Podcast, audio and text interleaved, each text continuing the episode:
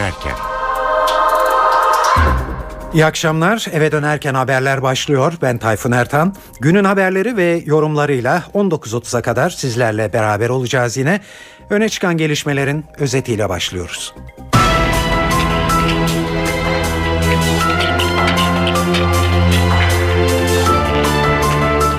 Cumhurbaşkanı Abdullah Gül'den Amerikan Büyükelçiliğine yönelik saldırıyla ilgili olarak kritik bir açıklama geldi. İstihbarat vardı, güvenlik güçleri teyakkuzdaydı ama buna rağmen saldırı önlenemedi. BDP'nin Öcalan'la görüşmek için Adalet Bakanlığı'na yaptığı başvuruya henüz yanıt verilmedi. Başbakan Yardımcısı Arınç talep değerlendiriliyor dedi ve yanıtın olumlu olacağının işaretini verdi. Amerikalı Saray Sierra'nın katillerine ulaşmak için iz sürülüyor. Şu ana dek 22 kişinin ifadesi alındı. Adli tıpta yapılan otopside de Sierra'nın tırnaklarında doku örnekleri bulundu. Profesyonel ordunun ilk adımı olarak görülen sözleşmeli er başvuruları beklentileri karşılamayınca koşullarda iyileşmeye gidildi ve maaşlar arttırıldı. Ve sosyal paylaşım sitesi Twitter'a hackerların kurbanı oldu. 250 bin kullanıcı bilgisinin hackerlar tarafından ele geçirilmiş olabileceği söyleniyor.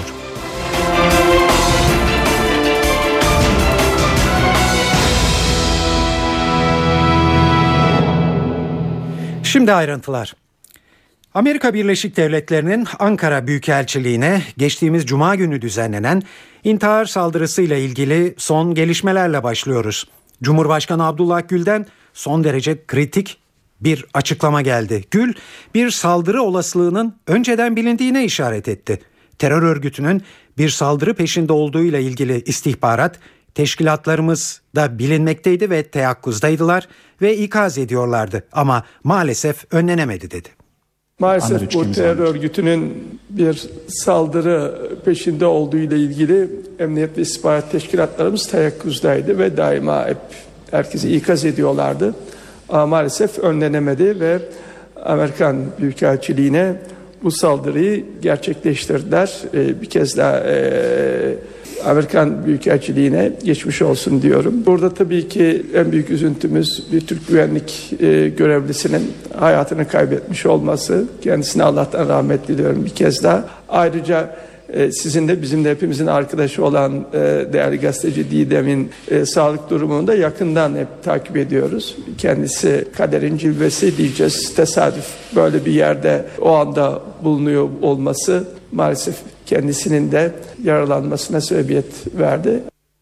Evet Cumhurbaşkanı Gül'ün değindiği gibi intihar saldırısında bir güvenlik görevlisi hayatını kaybetmiş. Eski bir NTV çalışanı gazeteci Didem Tuncay da ağır yaralanmıştı. Didem Cuma gününden bu yana yoğun bakımda tutuluyordu. İyi haber bugün geldi. Aslında bu yayında da defalarca haberlerini duyduğunuz genç gazeteci hayati tehlikeyi atlattı. Ancak Didem'in sağ gözü şarapnel parçasının isabet etmesi nedeniyle görme fonksiyonlarını yitirdi. Açıklamayı Ankara Numune Hastanesi'nden Profesör Nurullah Zengin yaptı. Bugün itibarıyla da hastamızı yoğun bakımdan çıkardık. Kendisi şu anda hastane odamızda tedavisine devam ediyor. Değerlendirmeler sonrası 7 milimetre çapında bir şarapnel parçasının e, sağ gözün ön tarafından göze girip arka tarafından çıkacak şekilde bir yaralanmaya neden olduğu anlaşıldı. Görme fonksiyonları açısından kalıcı bir hasarın oluştuğu yine bu değerlendirme sonrası tespit edildi. Fakat arkadaşlarımızın tespiti görme fonksiyonlarının kaybıyla birlikte gerek cuma günü akşamı yapılan ameliyat gerekse bundan sonra yapılacak ameliyatlarla sağ gözün şekil bütünlüğünün sağlanabileceği yönünde oldu. Sağ göze bundan sonra yapacağımız e, tedavinin esas amacı e, bu gözün şekil bütünlüğünün sağlanması amacına yönelik olacaktır. Bunun dışında yine patlamanın etkisiyle sağ kulakta daha belirgin olmak üzere her iki kulak zarında delinmenin e, olduğu tespit edildi. Ayrıca ile e, kulak sinirlerinde etkilenmesi e, saptandı. Fakat kulağın gerek e, zarlarının gerekse sinirlerinin etkilenmesinin geçici olacağını ve buralarda e, kulakta tam bir iyileşme e, sağlanacağını arkadaşlarımız bekliyorlar. E, yine kulağa yönelik e, tedavimizde e, her iki kulağın tam iyileşmesi e, beklentisiyle e, devam edecek. Göze yönelik planladığımız cerrahi müdahale ki bu vitroretinal cerrahi olarak ifade ediliyor. Muhtemelen cuma günü bunu planlıyoruz. E, önümüzdeki hafta sonu da hastanemizde tutmayı planlıyoruz planlıyoruz. Önümüzdeki hafta içerisinde taburculuğu gündeme gelebilir. Her şey yolunda giderse inşallah. Adli boyutta neler olup bittiğine de bakalım. Ankara Emniyeti Amerikalı yetkililerle koordinasyon içinde eldeki somut bilgileri değerlendiriyor. Saldırıda kullanılan TNT patlayıcıyla saldırganın üzerinden çıktığı belirlenen el bombası ve tabanca da inceleme altında. Bunun ardından savcılığa bir rapor sunulacak. Soruşturmayı yürüten Cumhuriyet Savcısı Mustafa Bilgili'nin talimatıyla da eylemi yapan Ecevit Şanlı'nın kardeşleri ve akrabalarının ifadeleri alındı. Başbakan Erdoğan ise yürütülen soruşturma sürecini değerlendirdi. Varsa karanlık bir nokta aydınlatılacak dedi. Başbakan konuşmasında Avrupa ülkelerine de sistemde bulundu yine ve terörle mücadelede yeterince destek vermiyorsunuz dedi. Cuma günü Ankara'da Amerika Birleşik Devletleri Büyükelçiliğine yönelik bir terör saldırısı gerçekleştirildi. Güvenlik ve istihbarat birimlerimiz son derece hassas şekilde olayın izini sürdüler, sürdüler ve sürüyorlar. Ayrıca da tabii kısa zamanda nereyle bağlantılı, nereyle iltisaklı olduğunu tespit etmeleri bizleri ayrıca mutlu etmiştir. Bundan dolayı da kendilerine teşekkür ediyorum. İnşallah karanlık noktalar varsa ki olabilir. Bunların bir zincir olarak devamı olabilir. Bunların da en kısa zamanda aydınlığa kavuşacağına inanıyorum. Yaşanan onca acıya, yitip giden onca cana rağmen bu insanlık dışı terörün önlenmesi noktasında bazı Avrupa ülkelerinden hala gereken desteği alamıyor, gereken ciddiyete şahit olamıyoruz. Türkiye'de en kanlı cinayetleri işleyen teröristler Avrupa ülkelerinde ellerini kollarını sallayarak serbestçe dolaşabiliyorlar.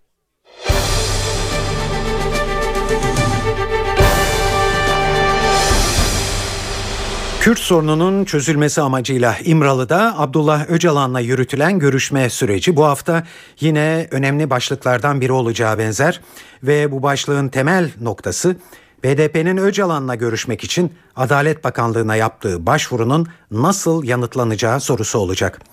BDP süreçte aktif olarak yer almak adına geçtiğimiz günlerde Adalet Bakanlığı'nın kapısına çalmıştı. Ancak kendilerine henüz bir cevap verilmedi.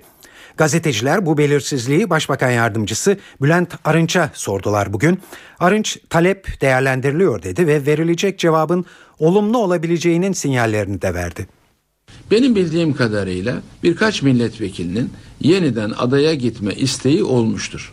Bu konu halen Adalet Bakanlığımız tarafından inceleniyor. Talep hakkında bir karar verilmedi, verilebilir. Yani şu ana kadar gitmeleri konusunda bir karar verilmemişse bu red anlamına gelmez, verilmeyeceği anlamına gelmez. Günü geldiğinde şunlar şunlara izin verilmiştir denilebilir. Bence süreci böyle takip etmekte fayda var. Şu anda biz daha işin neticesinin bir ışığını görme noktasında değiliz. Sadece bu bile milletimizde terör bitecek diye bir heyecana, bir ümide yol açtı. Hakkari'de bile sanki güneş açtı, insanlar sokağa çıktılar, artık kepenkler açıldı. Allah hamdolsun ki millet AK Parti'ye inandığı için bu süreç başladığından şu ana kadar da milletimizin yüzde seksen desteği hükümetimizin arkasındadır.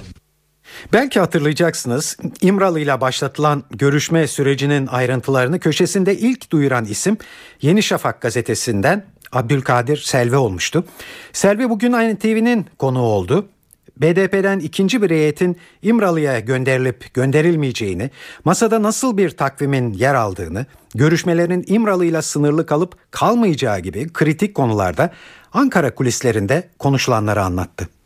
İkinci heyetin gitmesi konusunda çok da büyük bir gecikme sarkma olacağını doğrusu beklemiyorum. Çünkü bu süreç evet düz bir çizgi üzerinde devam etmiyor. Kimi zaman inişleri çıkışları oluyor ama özellikle bir süredir BDP yöneticilerinin çözüm dilini kullanmaya başladıkları, çok sorumlu bir dil kullanmaya başladıklarını e, görüyoruz. O nedenle bu ziyaret çok gecikmeden gerçekleşebilir ama bu ziyaret önündeki bir önemli sorun var. BDP özellikle kurumsal bir temsil şartını koşuyor. DTK ve BDP'nin kurumsal temsili konusunda ısrarlı olurlarsa bu süre daha da uzayabilir. Ama BDP'yi temsilen birilerinin adaya gitmesi konusu söz konusu olursa ben çok daha fazla gecikme olacağını düşünmüyorum. Ortaya çıkan şöyle bir takvim var. Mayıs ayına kadar Türkiye'nin içerisindeki silahlı unsurların sınırların dışına çıkması süreci yaşanacak ve Mayıs ayında oturulacak evet biz çözüm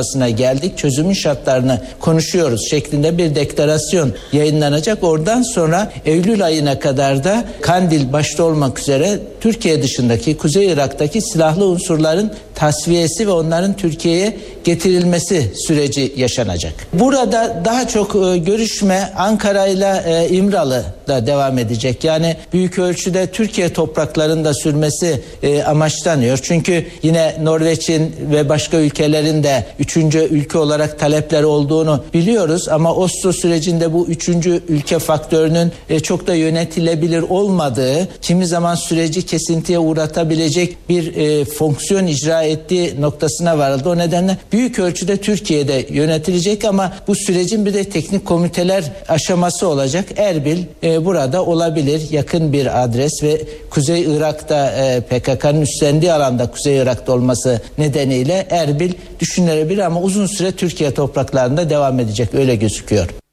Görüşme süreciyle ilgili olarak bir değerlendirmede Avrupa'dan Avrupa konuyu Nobel ödülünü hak edecek düzeyde bir mesele olarak görüyor. Nobel Barış Ödülü tabi. Avrupa Konseyi Genel Sekreteri Torbjörn Jagland görüşmelerin her ne pahasına olursa olsun sürdürülmesi gerektiğini söyledi. Jagland Başbakan Erdoğan'ın Kürt sorununu çözmesi halinde Nobel Barış Ödülüne aday gösterilebileceğini söyledi. Bu süreçlerde her zaman bir tehlike var. Bu da şu. Her iki taraftan da barış, barışçıl bir çözüm istemeyecek Uh, insanlar var. Onların varoluşu anlaşmazlığa dayanıyor. Yani anlaşmazlıktan besleniyorlar. Barış sürecini öldürmek isteyen pek çok insan bulunacak. Türkiye'deki uh, süreçte en büyük tehlike bu. Her iki tarafın da bu görüşmeleri sürdürmede kararlı olması ve ne olursa olsun bunu yarıda bırakmaması gerekiyor. Yani her iki taraftan da radikallerin bu süreci sektör uğratmasına izin verilmemeli. Şu andaki konuşmaların zaret verici yanı da halkın bu konudan haberdar edilmesi. Ben inanıyorum ki Türkiye'deki insanlar bu konuda bir çözüm istiyor. Çünkü bu anlaşmazlık o kadar uzun zamandır sürüyor ki ve bu topluma bütünüyle zarar veriyor. Kürt halkının da bu bu konuda bir barış çözümüne, barışçıl bir çözüme varılmasını istediklerinden eminim. Çünkü onlara silahlı mücadele herhangi bir şey getirmedi. Eğer Türkiye Başbakanı Recep Tayyip Erdoğan Kürt sorununa barışçıl bir çözüm bulursa sizce bir gün Nobel Barış Ödülünü alabilir mi? Burada ne söylesem Nobel Burada ne söylersem söyleyeyim Nobel Barış Komitesi'nin açısından hatalı olacaktır. Ama eğer söylediğiniz gerçekleşirse ben ben Sayın Erdoğan'ın veya tarafların pek çok iş tarafından aday gösterileceğine eminim.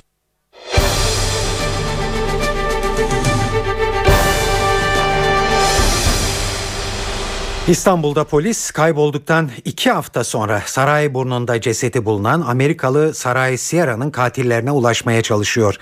Cesedin bulunduğu bölgede Sierra'nın tablet bilgisayarı dedektörlerle aranmakta. Şu ana dek 22 kişinin ifadesine başvuruldu.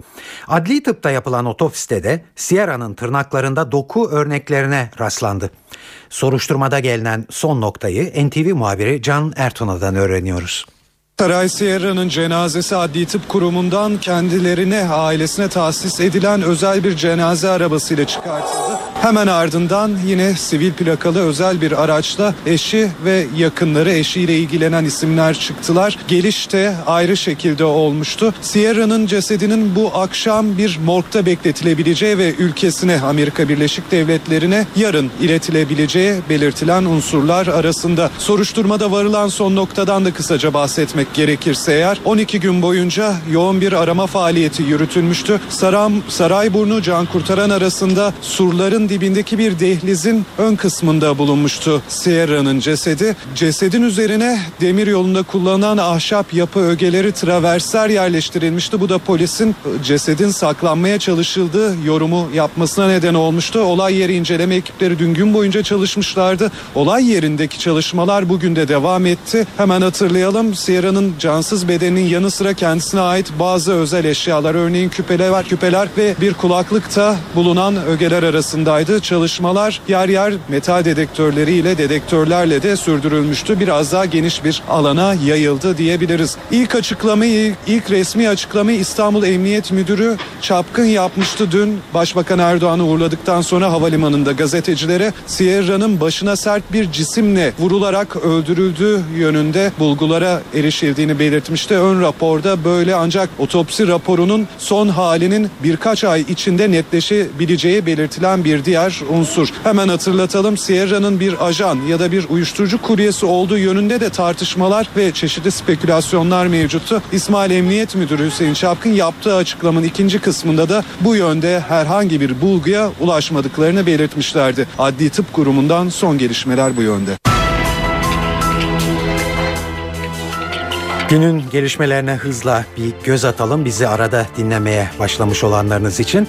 Cumhurbaşkanı Abdullah Gül'den Amerikan Büyükelçiliğine yönelik saldırıyla ilgili olarak kritik bir açıklama geldi. Gül istihbarat vardı, güvenlik güçleri teyakkuzdaydı ama buna rağmen saldırı önlenemedi diye konuştu. BDP'nin Öcalan'la görüşmek için Adalet Bakanlığı'na yaptığı başvuruya henüz yanıt verilmedi. Başbakan Yardımcısı Arınç talep değerlendiriliyor dedi ve yanıtın olumlu olacağının işaretini verdi. Ve Amerikalı Saray Sierra'nın katillerine ulaşmak için iz sürülüyor. Şu ana dek 22 kişinin ifadesi alındı. Adli tıpta yapılan otopside de Sierra'nın tırnaklarında doku örnekleri bulundu.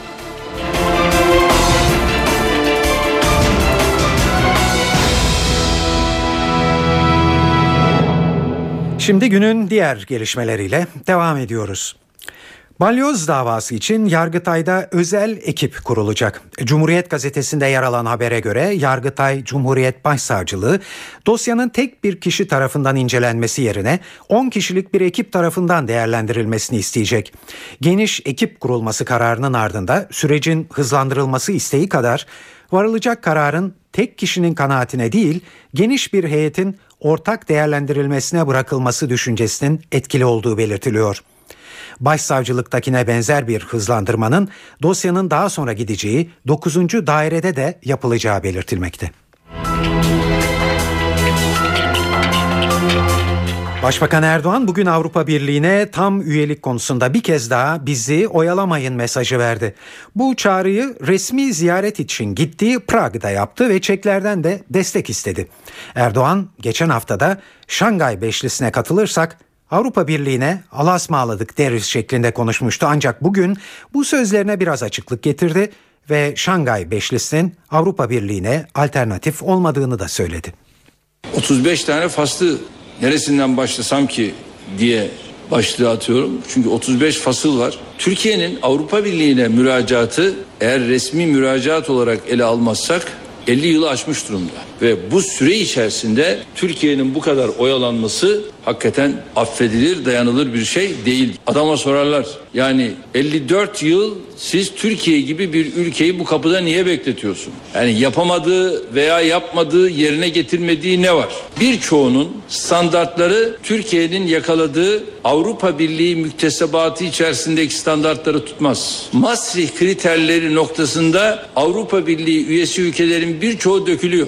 Biz tabii Türkiye olarak şu anda ayaklarımızın üzerinde duruyoruz. Gönlümüz bizi henüz Türkiye Cumhuriyeti olarak Avrupa Birliği içerisine almadınız ama Avrupa Birliği üyesi ülkeler içerisinde 5 milyon Türk yaşıyor. Siz bizi resmen almadınız ama ya Türkiye zaten buraya halkıyla girmiş. Oyalamayın. Gelin bu işi bitirelim diyoruz. Bu arada dünyada birçok oluşumlar var. İşte bunlardan bir tanesi ASEAN'dır. Bir tanesi öbür tarafta işte Şangay İşbirliği beşlidir ve bu beşlinin içerisinde de şimdi gözlemci olanlar vardır. Diyalog ortaklığı elde edenler var. Türkiye'de şu anda Şangay İşbirliği içerisinde diyalog ortaklığına kabul edilmiş olan bir ülkedir. Ve bu sadece güvenliği esas alan bir birlikte değildir. Adımımızı attık ve bunu geliştirmeye devam edeceğiz. Bunlar birbirinin de alternatifi değildir. Bunu da özellikle ortaya koymak isterim.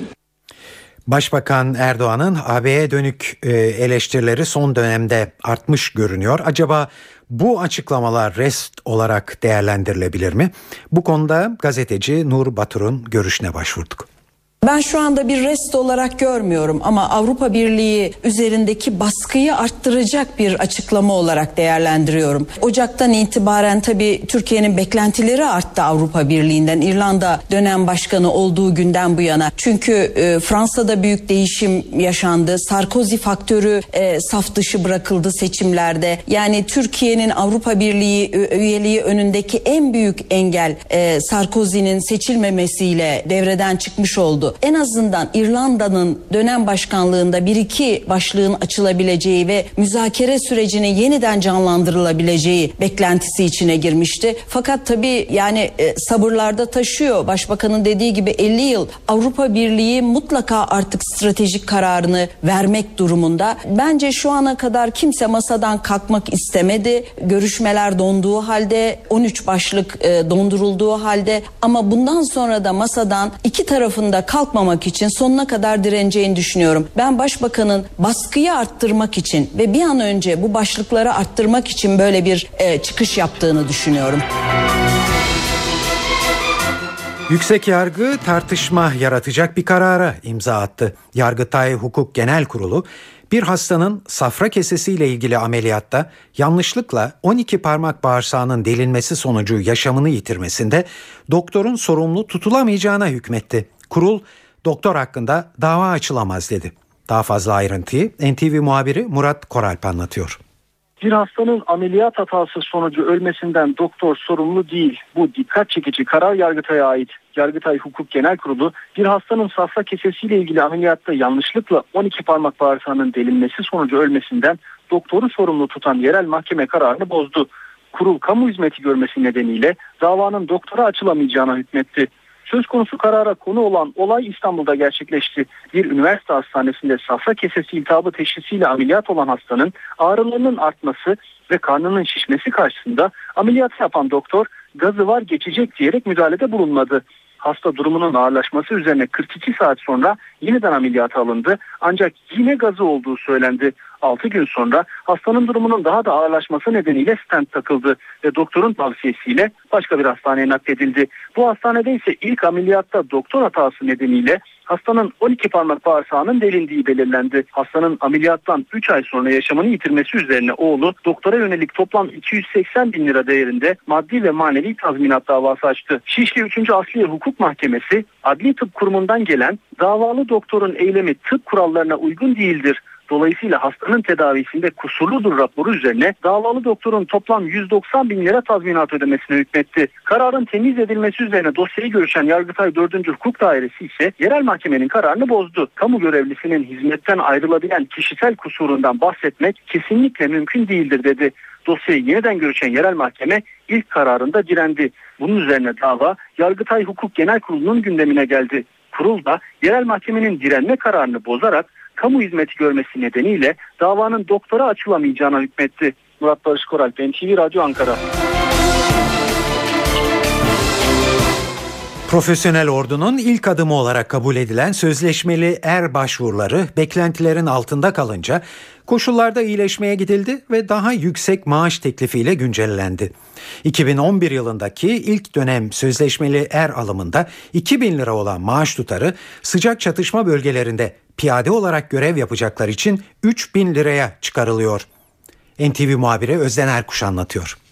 Profesyonel ordunun ilk adımı olarak kabul edilen ancak beklentileri karşılamayan sözleşmeli er uygulamasında değişikliğe gidildi. Beklenenin çok altında başvuru yapılan sözleşmeli er uygulaması daha yüksek maaş teklifiyle güncellendi. 2011 yılındaki ilk dönem sözleşmeli er alımında 2000 lira olan maaş tutarı Hakkari'de piyade olarak görev yapacak sözleşmeli erler için 3000 liraya çıkarılacak. Daha önce silah altına alınan toplam yaklaşık 1200 sözleşmeli er sadece Hakkari'de görev yapıyor. Bu kez Hakkari'nin yanı sıra operasyonel olmayan görevlerde istihdam edilmek üzere Iğdır, Kars, Ardahan, Bitlis, Van, Tunceli, Erzurum, Bingöl ve Muş'ta da sözleşmeli er görevlendirilebilecek. 7 yıl süresince görev yapacak sözleşmeli erler görevlerinin 3. yılından itibaren tazminatını alıp ayrılabilecek. 3 yıl sonra ayrılan sözleşmeli er 24 bin lira tazminat alırken 7 yılın sonunda alınacak tazminat 60 bin lirayı aşacak. Sözleşmeli erler görev sürelerinin sonunda istekli olmaları halinde benzer kadrolar için Batı garnizonlarında da görevlendirilebilecek. Özden Erkuş, NTV Radyo,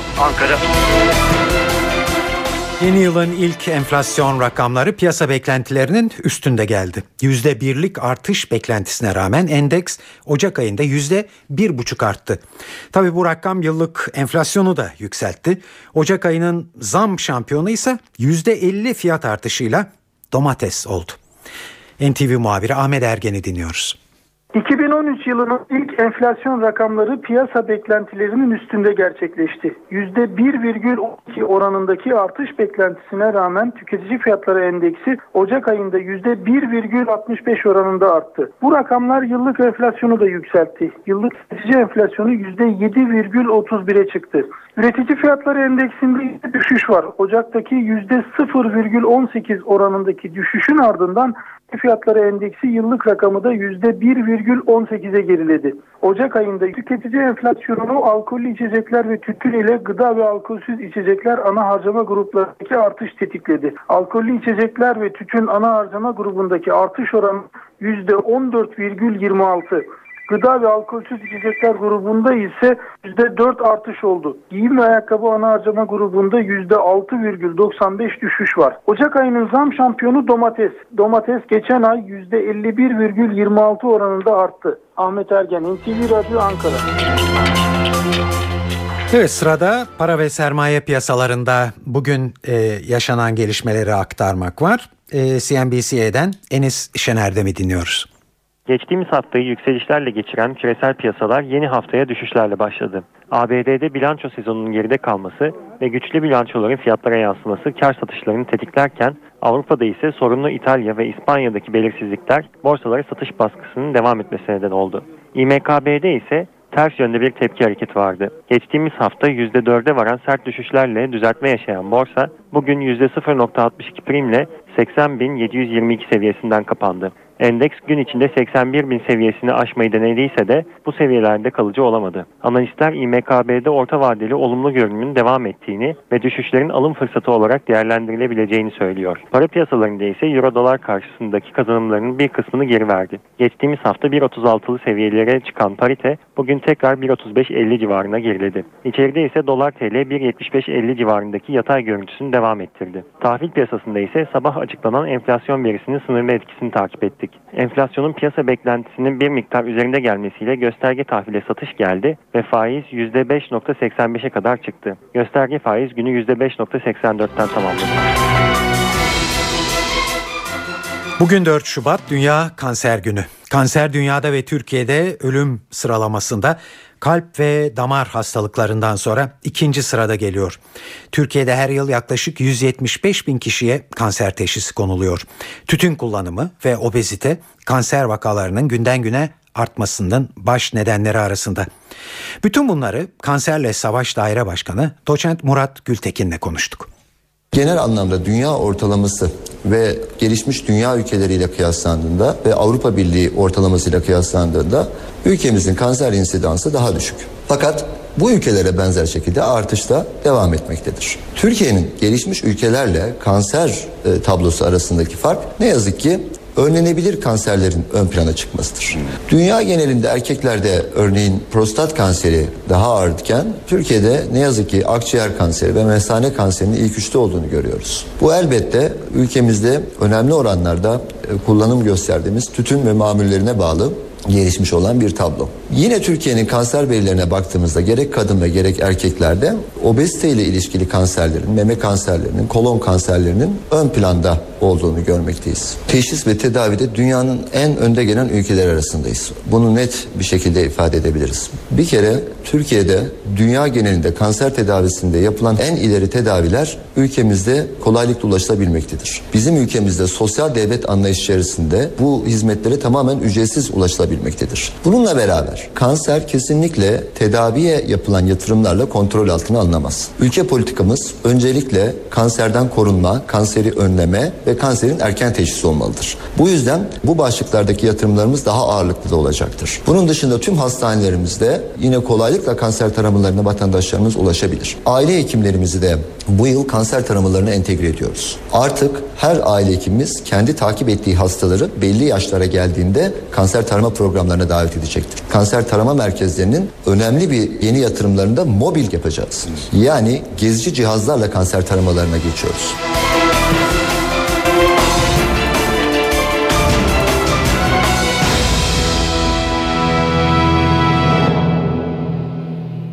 NTV Radyo'da eve dönerken haberleri dinliyorsunuz. Şu ana kadar sizlere Türkiye'den haberler duyurduk. Şimdi dış dünyaya bakacağız ve ilk sırada bugün de Mali var. Mali'de geçen ay İslamcı militanlara karşı müdahaleye başlayan Fransa, ülkenin kuzeyini bombalamaya devam etti. 30 Fransız savaş uçağı Cezayir sınırı yakınındaki Kidal'ı hedef aldı bu kez.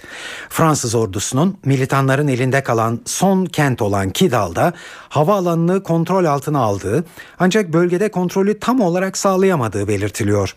Militanların özellikle kentin dağlık alanlarında saklandığı söylenmekte. Fransa'nın Mali'de 3500 askeri var. Çad ve Nijer'de yaklaşık 2000 askerle operasyonlara destek veriyor. İran Meclisi Cumhurbaşkanı Mahmut Ahmedi Necat'la Meclis Başkanı Ali Larijani arasında tartışmaya sahne oldu. Kavganın nedeni Çalışma Bakanı hakkında verilen gen soru önergesi. Meclis kürsüsüne çıkan Cumhurbaşkanı Ahmedi Necat Çalışma Bakanı'nı savundu ve Meclis Başkanı Larijani'yi hedef aldı. Meclis başkanı hem hükümetin hem de meclisin kontrolünü ele geçirdi. Bu yanlış. Bu anayasaya uygun değil.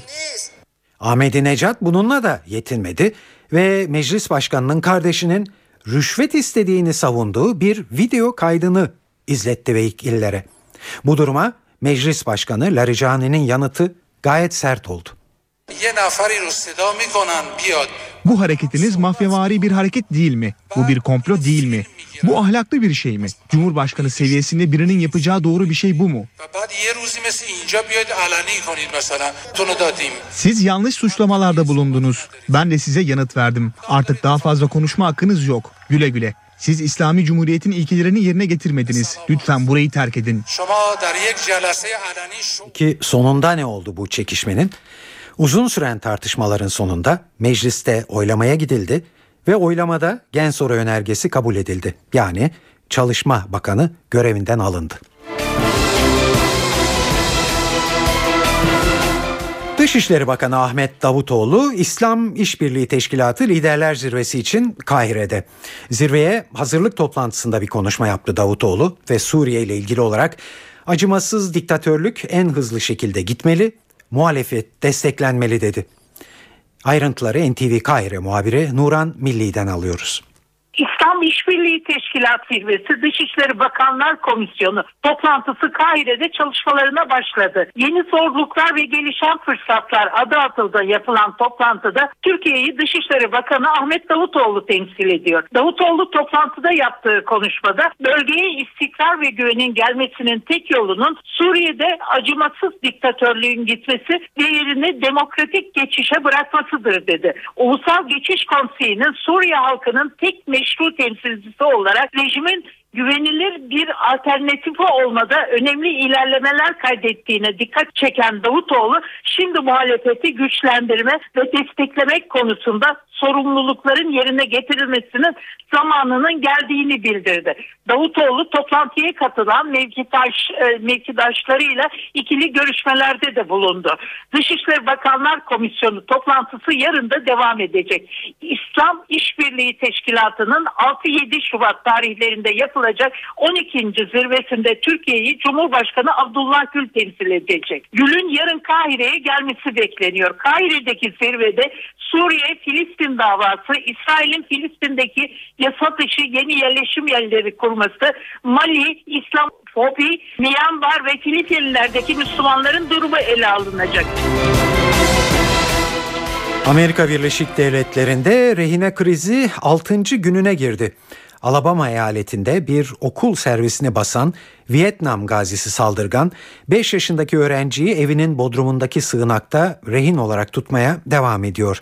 Evin önüne kamp kuran polis de günlerdir saldırganı ikna etmeye çalışıyor. Bomba kuşkusuyla içeriye operasyon düzenlenemiyor ve polisin otizm hastalığı bulunan çocuğa plastik bir boruyla ilaç ve oyuncak gönderdiği haber veriliyor. Alabama eyaletinde meydana gelen olayda Vietnam gazisi Jimmy Dykes bir okul servisini basıp şoförü öldürdükten sonra 5 yaşındaki öğrenciyi alarak kaçmıştı. Küba'nın efsanevi lideri Fidel Castro aylar sonra ortaya çıktı. Castro parlamento seçimlerinde oy kullandığı sırada devlet televizyonu tarafından görüntülendi. Seçim merkezinde yaklaşık bir saat kalan Castro basın mensuplarıyla sohbet etti. 86 yaşındaki Fidel Castro'nun yanındakilerden destek alarak ayakta durdu ve konuşmakta biraz zorluk çektiği görüldü. Küba halkı gerçek devrimcidir. Çok büyük fedakarlıklarda bulundular. Bunu benim kanıtlamama gerek yok. Tarih bunu kanıtladı. Amerika 50 yıllık ambargoya rağmen başarılı olamadı.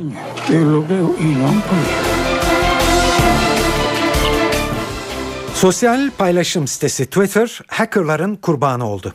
Twitter Sibel saldırı sonucu 250 bin kullanıcı bilgisinin hackerlar tarafından ele geçirilmiş olabileceğini açıkladı. Site yönetimi bu nedenle 250 bin kişinin şifrelerini iptal etti ve kullanıcılar bu durumdan haberdar edildi. Twitter yöneticileri siber saldırının amatör işi olmadığının da altını çizdiler. Ancak saldırının arkasında kimlerin olabileceği konusunda bilgi yok. Twitter'ın dünya genelinde 200 milyondan fazla aktif kullanıcısı var. Avrupa'da helal gıda sertifikalı ürünler ne kadar güvenilir? İngiltere'de cezaevlerine helal sertifikalı et dağıtan bir firmanın ürünlerinde domuz eti çıkması bu soruyu gündeme getirdi. Kontrollerde helal gıda olarak mahkumlara verilen etli börek ve mantılarda domuz DNA'sı tespit edildi. Cezaevlerine dağıtım yapan şirketin anlaşması iptal oldu. İngiltere Adalet Bakanı Jeremy Wright olayın kesinlikle kabul edilemez olduğunu söyledi. Konuyla ilgili soruşturma başlatıldı. Dünya genelinde helal ürün pazarının büyüklüğü 2 trilyon doları aşıyor.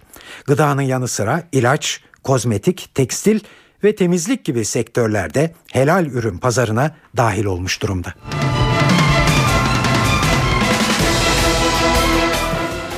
Avrupa Birliği Polis Teşkilatı Europol futbolda şike konusunda 18 ay boyunca yürüttüğü çalışmanın sonuçlarını açıkladı. Europol'un açıklamasına göre son bir buçuk yıl içinde daha önce görülmemiş düzeyde şike faaliyeti tespit edildi.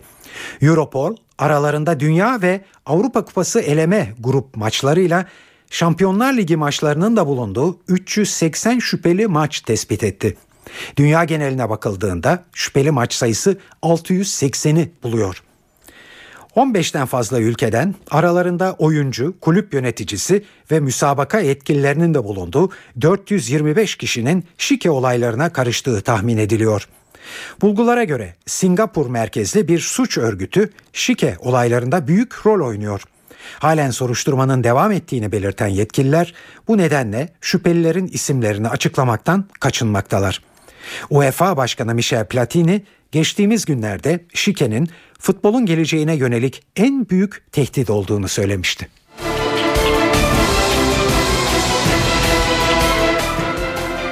Saat 18.48 NTV Radyo'da eve dönerken haberler hava durumuyla devam ediyor. Bunun için de her zaman olduğu gibi yine NTV Meteoroloji Editörü Gökhan Abur'u dinliyoruz.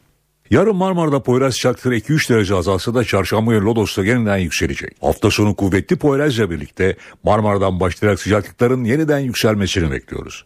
Bugün Trakya'da başlayan yağış akşam saatlerine Çanakkale ve İstanbul'un Avrupa yakasında etkisi altına alacak.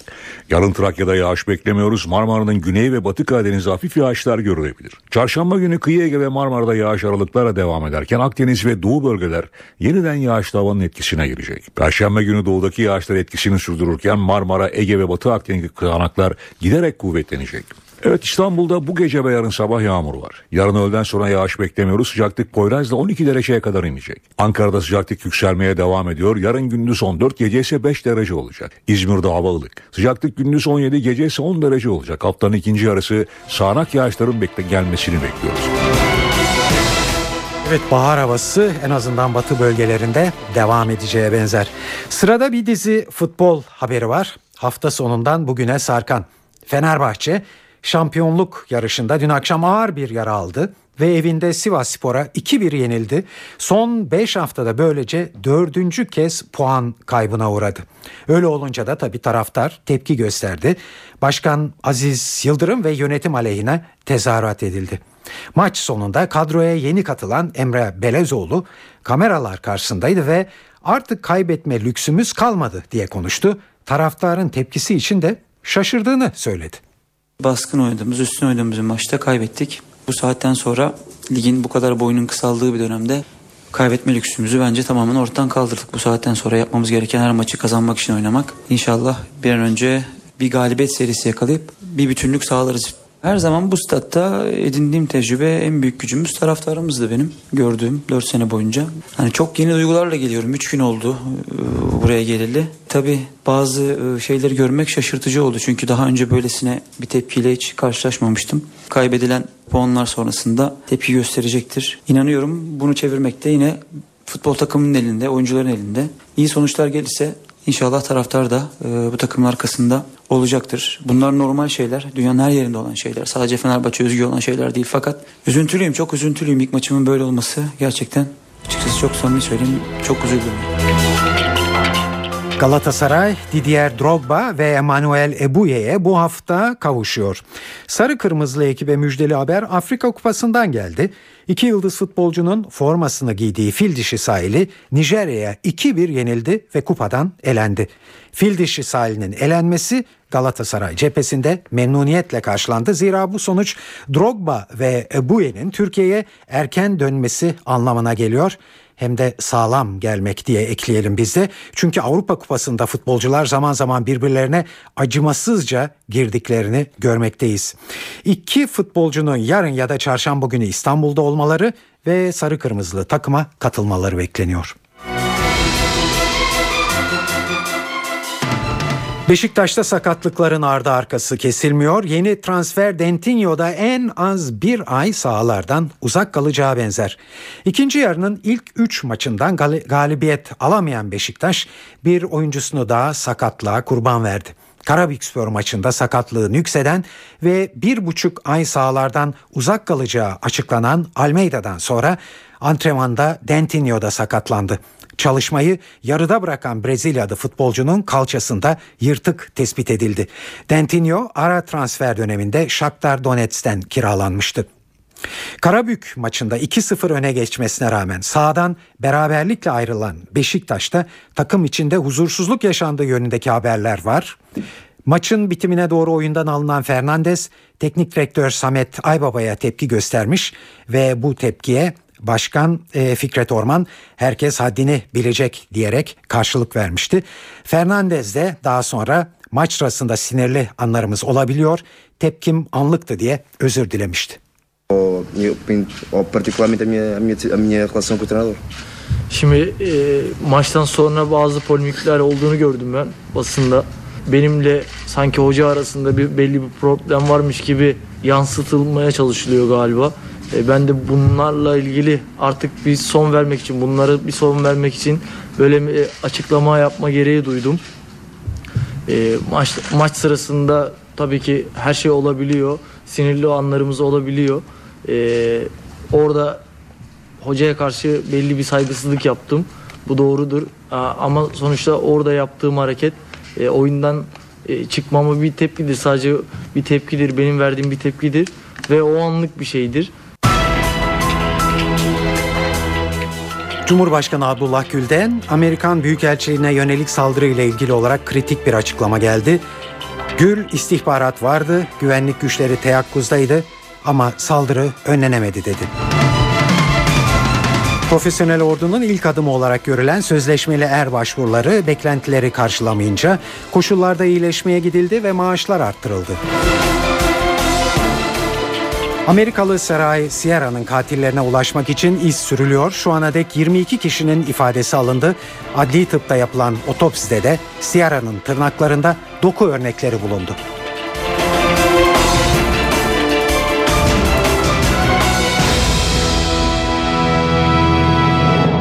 Şimdi ayrıntılar. Amerika Birleşik Devletleri'nin Ankara Büyükelçiliğine geçtiğimiz cuma günü düzenlenen intihar saldırısıyla ilgili haberlerle başlıyoruz. Cumhurbaşkanı Abdullah Gül'den dikkat çekici bir açıklama geldi. Gül bir saldırı olasılığının bilindiğine işaret etti. Terör örgütünün bir saldırı peşinde olduğu ile ilgili istihbarat teşkilatlarımız teyakkuzdaydı ve ikaz ediyorlardı ama maalesef önlenemedi dedi. Maalesef bu terör örgütünün bir saldırı peşinde olduğu ile ilgili emniyet ve istihbarat teşkilatlarımız teyakkuzdaydı ve daima hep herkesi ikaz ediyorlardı.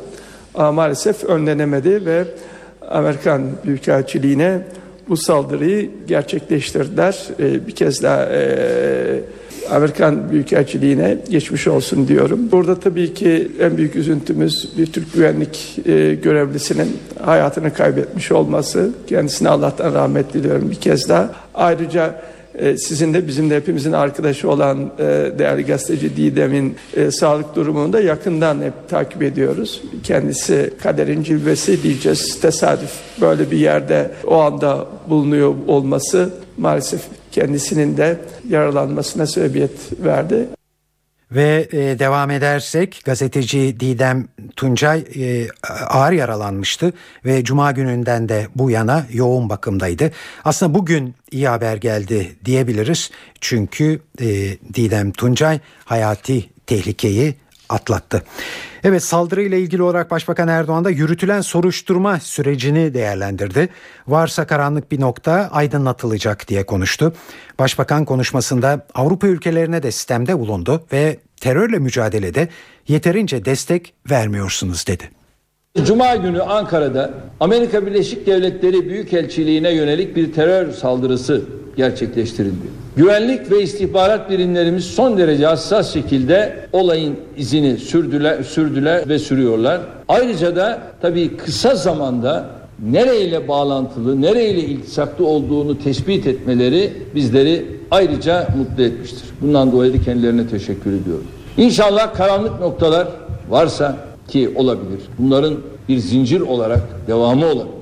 Bunların da en kısa zamanda aydınlığa kavuşacağına inanıyorum. Yaşanan onca acıya, yitip giden onca cana rağmen bu insanlık dışı terörün önlenmesi noktasında bazı Avrupa ülkelerinden hala gereken desteği alamıyor, gereken ciddiyete şahit olamıyoruz. Türkiye'de en kanlı cinayetleri işleyen teröristler Avrupa ülkelerinde ellerini kollarını sallayarak serbestçe dolaşabiliyorlar. Balyoz davası için Yargıtay'da özel ekip kurulacak. Cumhuriyet gazetesinde yer alan habere göre Yargıtay Cumhuriyet Başsavcılığı dosyanın tek bir kişi tarafından incelenmesi yerine 10 kişilik bir ekip tarafından değerlendirilmesini isteyecek.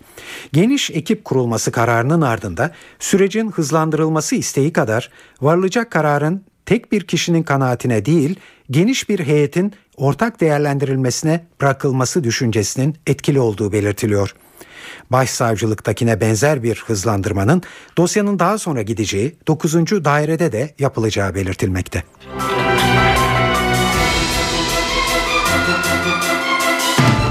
Profesyonel ordunun ilk adımı olarak kabul edilen sözleşmeli er başvuruları beklentilerin altında kalınca Koşullarda iyileşmeye gidildi ve daha yüksek maaş önerildi. 2011 yılındaki ilk dönem sözleşmeli er alımında 2000 lira olan maaş tutarı sıcak çatışma bölgelerinde piyade olarak görev yapacaklar için 3000 liraya çıkartılıyor. NTV muhabiri Özden Erkuş anlatıyor.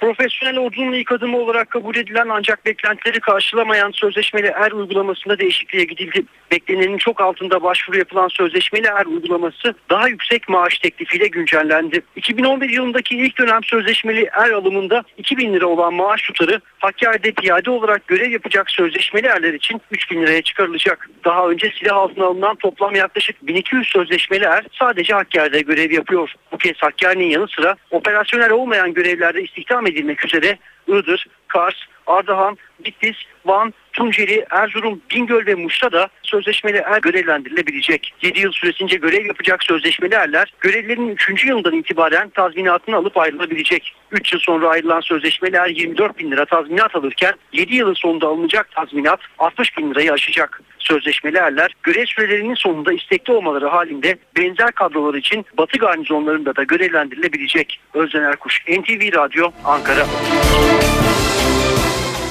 Kürt sorununun çözüme kavuşturulması amacıyla İmralı'da Abdullah Öcalan'la yürütülen görüşme süreci bu hafta yine önemli başlıklardan biri hiç kuşku yok. Bu başlığın temel noktası da BDP'nin Öcalan'la görüşmek için Adalet Bakanlığı'na yaptığı başvurunun nasıl yanıtlanacağı sorusu olacak. Şu ana kadar Adalet Bakanlığı'ndan bir karar gelmiş değil BDP'ye. Bu belirsiz durum bugün Başbakan Yardımcısı Bülent Arınç'a soruldu ve Arınç talep değerlendiriliyor diye konuştu. Benim bildiğim kadarıyla birkaç milletvekilinin yeniden adaya gitme isteği olmuştur. Bu konu halen Adalet Bakanlığımız tarafından inceleniyor. Talep hakkında bir karar verilmedi, verilebilir. Yani şu ana kadar gitmeleri konusunda bir karar verilmemişse bu red anlamına gelmez, verilmeyeceği anlamına gelmez. Günü geldiğinde şunlar şunlara izin verilmiştir denilebilir. Bence süreci böyle takip etmekte fayda var. Şu anda biz daha işin neticesinin bir ışığını görme noktasında değiliz. Sadece bu bile milletimizde terör bitecek diye bir heyecana, bir ümide yol açtı. Hakkari'de bile sanki güneş açtı, insanlar sokağa çıktılar, artık kepenkler açıldı. Allah hamdolsun ki millet AK Parti'ye inandığı için bu süreç başladığından şu ana kadar da milletimizin yüzde seksen desteği hükümetimizin arkasındadır. Görüşme süreciyle ilgili olarak Avrupa'dan bir değerlendirme var. Avrupa Konseyi Genel Sekreteri Torbjörn Jagland görüşmelerin her ne pahasına olursa olsun sürdürülmesi gerektiğini söyledi. Jagland, Başbakan Erdoğan'ın Kürt sorununu çözmesi halinde Nobel Barış Ödülü'ne aday gösterilebileceğini de söyledi. Bu süreçlerde her zaman bir tehlike var. Bu da şu. Her iki taraftan da barış, barışçıl bir çözüm istemeyecek uh, insanlar var. Onların varoluşu anlaşmazlığa dayanıyor. Yani anlaşmazlıktan besleniyorlar. Barış sürecini öldürmek uh, isteyen pek çok insan bulunacak. Türkiye'deki uh, süreçte en büyük tehlike bu. Her iki tarafın da bu görüşmeleri sürdürmede kararlı olması ve ne olursa olsun bunu yarıda bırakmaması gerekiyor. Yani her iki taraftan da radikallerin bu süreci sektör uğratmasına izin verilmemeli. Şu andaki konuşmaların isaret verici yanı da halkın bu konudan haberdar edilmesi. Ben inanıyorum ki Türkiye'deki insanlar bu konuda bir çözüm istiyor. Çünkü bu anlaşmazlık o kadar uzun zamandır sürüyor ki ve bu topluma bütünüyle zarar veriyor. Kürt halkının da bu bu konuda bir barış çözümüne, barışçıl bir çözüme varılmasını istediklerinden eminim. Çünkü onlara silahlı mücadele herhangi bir şey getirmedi. Eğer Türkiye Başbakanı Recep Tayyip Erdoğan Kürt sorununa barışçıl bir çözüm bulursa sizce bir gün Nobel Barış Ödülünü alabilir mi? Burada ne söylesem Nobel burada ne söylersem söyleyeyim Nobel Barış Komitesi'nin açısından hatalı olacaktır. Ama eğer söylediğiniz gerçekleşirse ben ben Sayın Erdoğan'ın veya tarafların pek çok iş tarafından aday gösterileceğine eminim.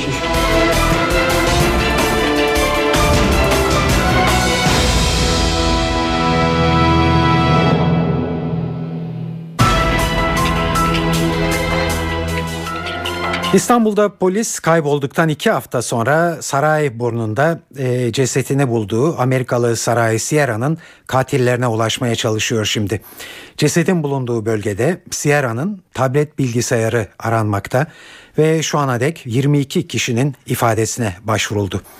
Adli tıpta ise yapılan otopside Sierra'nın tırnaklarında doku örneklerine rastlandı.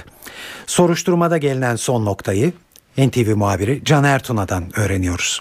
Saray Sierra'nın cenazesi Adli Tıp Kurumu'ndan kendilerine, ailesine tahsis edilen özel bir cenaze arabasıyla çıkartıldı. Hemen ardından yine sivil plakalı özel bir araçla eşi ve yakınları eşiyle ilgilenen isimler çıktılar. Geliş de ayrı şekilde olmuştu. Sierra'nın cesedinin bu akşam bir morgda bekletilebileceği ve ülkesine Amerika Birleşik Devletleri'ne yarın iletilebileceği belirtilen unsurlar arasında. Soruşturmada varılan son noktadan da kısaca bahsetmek gerekirse eğer 12 gün boyunca yoğun bir arama faaliyeti yürütülmüştü. Saram, Sarayburnu Can Kurtaran arasında surların dibindeki bir dehlizin ön kısmında bulunmuştu Sierra'nın cesedi. Cesedin üzerine demir yolunda kullanılan ahşap yapı ögeleri traversler yerleştirilmişti. Bu da polisin cesedin saklanmaya çalışıldığı yorumu yapmasına neden olmuştu. Olay yeri inceleme ekipleri dün gün boyunca çalışmışlardı. Olay yerindeki çalışmalar bugün de devam etti. Hemen hatırlayalım Sierra'nın cansız bedeninin yanı sıra kendisine ait bazı özel eşyalar örneğin küpeler, küpeler ve bir kulaklıkta bulunan ögeler arasındaydı. Çalışmalar yer yer metal dedektörleriyle dedektörlerle de sürdürülmüştü. Biraz daha geniş bir alana yayıldı diyebiliriz. İlk açıklamayı, ilk resmi açıklamayı İstanbul Emniyet Müdürü Çapkın yapmıştı dün. Başbakan Erdoğan'ı uğurladıktan sonra havalimanında gazetecilere Sierra'nın başına sert bir cisimle vurularak öldürüldüğü yönünde bulgulara erişildiğini belirtmişti. Ön raporda böyle ancak otopsi raporunun son halinin birkaç ay içinde netleşebileceği belirtilen bir diğer unsur. Hemen hatırlatalım Sierra'nın bir ajan ya da bir uyuşturucu kuryesi olduğu yönünde de tartışmalar ve çeşitli spekülasyonlar mevcuttu. İsmail Emniyet Müdürü Hüseyin Çapkın yaptığı açıklamanın ikinci kısmında da bu yönde herhangi bir bulguya ulaşmadıklarını belirtmişlerdi. Adli Tıp Kurumu'ndan son gelişmeler bu yönde. İran Meclisi Cumhurbaşkanı Mahmut Ahmedinecat'la Meclis Başkanı Ali Laricani arasında sert bir tartışmaya sahne oldu. Bunun nedeni Çalışma Bakanı hakkında verilen gen soru önergesiydi. Meclis kürsüsünde çıkan Cumhurbaşkanı Ahmedinecat, Çalışma Bakanlığı savundu ve Meclis Başkanı Laricani'yi hedef aldı. Meclis başkanı hem hükümetin hem de meclisin kontrolünü ele geçirdi. Bu yanlış. Bu anayasaya uygun değil. Ahmedinecat bununla yetinmedi meclis başkanının kardeşinin rüşvet istediğini ileri sürdüğü bir video kaydını vekillere izletti. Bu duruma meclis başkanı Laricani'nin yanıtı gayet sert oldu. Ahmedi Necat'ın meclisten ayrılmasını istedi. Bu hareketiniz mafyavari bir hareket değil mi? Bu bir komplo değil mi? Bu ahlaklı bir şey mi? Cumhurbaşkanı seviyesinde birinin yapacağı doğru bir şey bu mu? Siz yanlış suçlamalarda bulundunuz. Ben de size yanıt verdim. Artık daha fazla konuşma hakkınız yok. Güle güle. Siz İslami Cumhuriyet'in ilkelerini yerine getirmediniz. Lütfen burayı terk edin. Sonunda ne oldu? Sonunda Ali Laricani ağır bastı. Uzun süren tartışmaların ardından meclisteki oylamada gen soru önergesi kabul edildi ve Çalışma Bakanı görevinden alındı. Avrupa Birliği Polis Teşkilatı Europol futbolda şike konusunda 18 ay boyunca yürüttüğü çalışmanın sonuçlarını açıkladı. Europol'un açıklamasına göre son bir buçuk yıl içinde daha önce görülmemiş düzeyde şike faaliyeti tespit edildi. Europol aralarında Dünya ve Avrupa Kupası eleme grubu maçlarıyla Şampiyonlar Ligi maçlarının bulunduğu 380 şüpheli maç tespit etti. Dünya genelinde bakıldığında ise şüpheli maç sayısı 680'i buluyor. 15'ten fazla ülkeden aralarında oyuncu, kulüp yöneticisi ve müsabaka yöneticilerinin de bulunduğu 425 kişinin şike olaylarına karıştığı tahmin ediliyor. Bulgulara göre Singapur merkezli bir suç örgütü bu şike olaylarında büyük rol oynuyor. Halen soruşturmanın devam ettiğini belirten yetkililer bu nedenle şüphelilerin isimlerini açıklamaktan kaçınıyor. UEFA Başkanı Michel Platini geçtiğimiz günlerde şikenin futbolun geleceğine yönelik en büyük tehdit olduğunu söylemişti.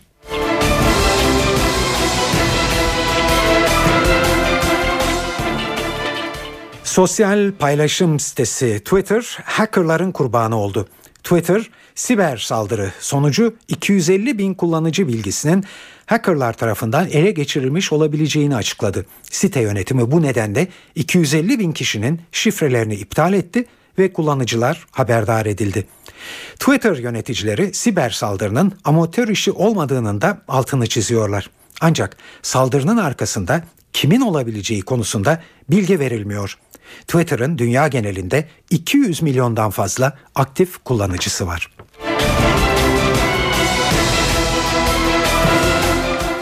Evet sırada kültür ve sanat dünyasından derlediğimiz haberler var. Size çeşitli etkinliklerden bir derleme hazırladık.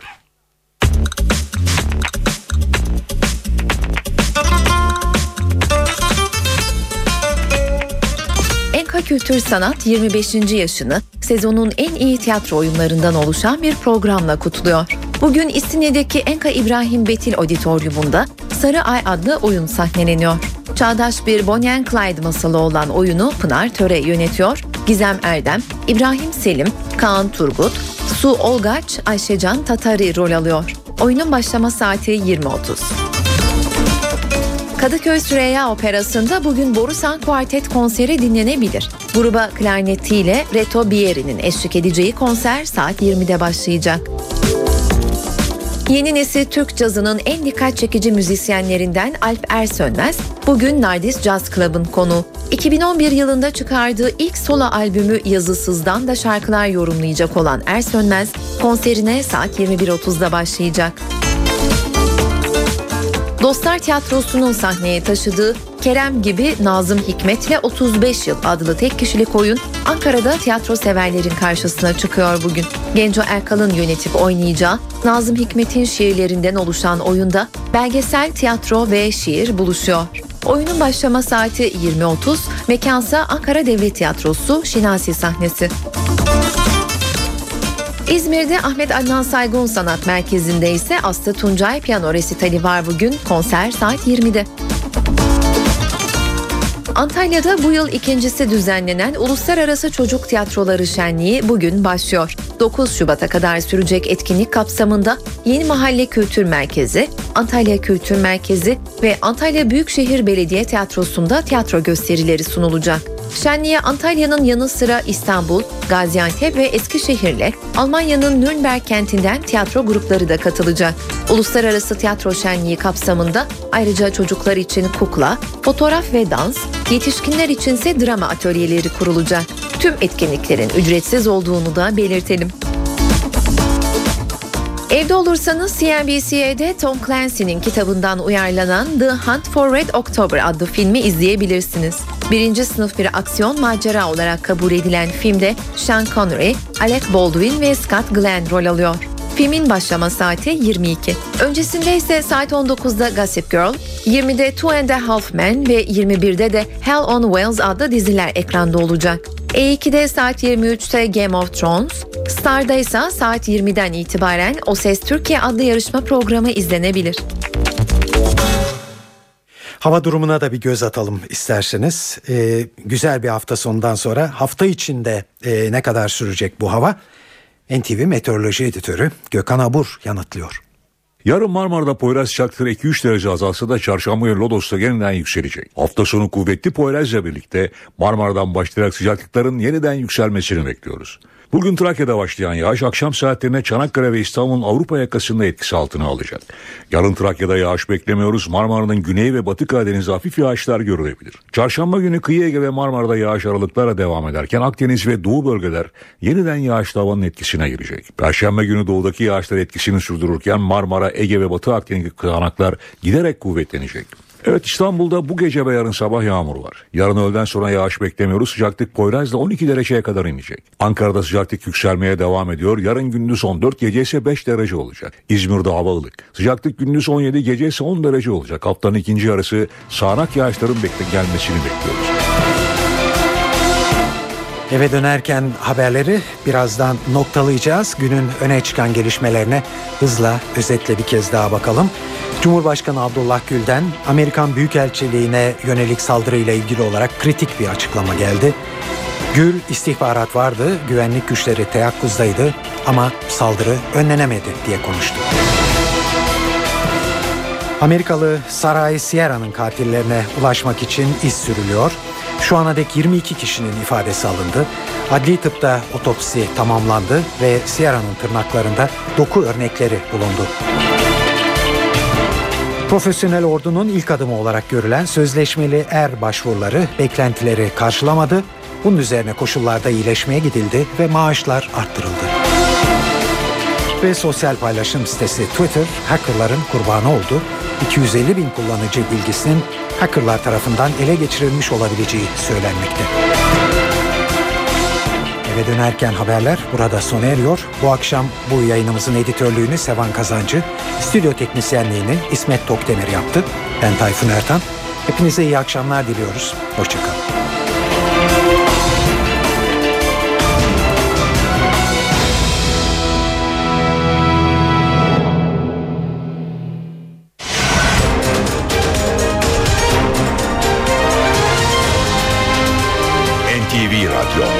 Türkiye'nin haber radyosu.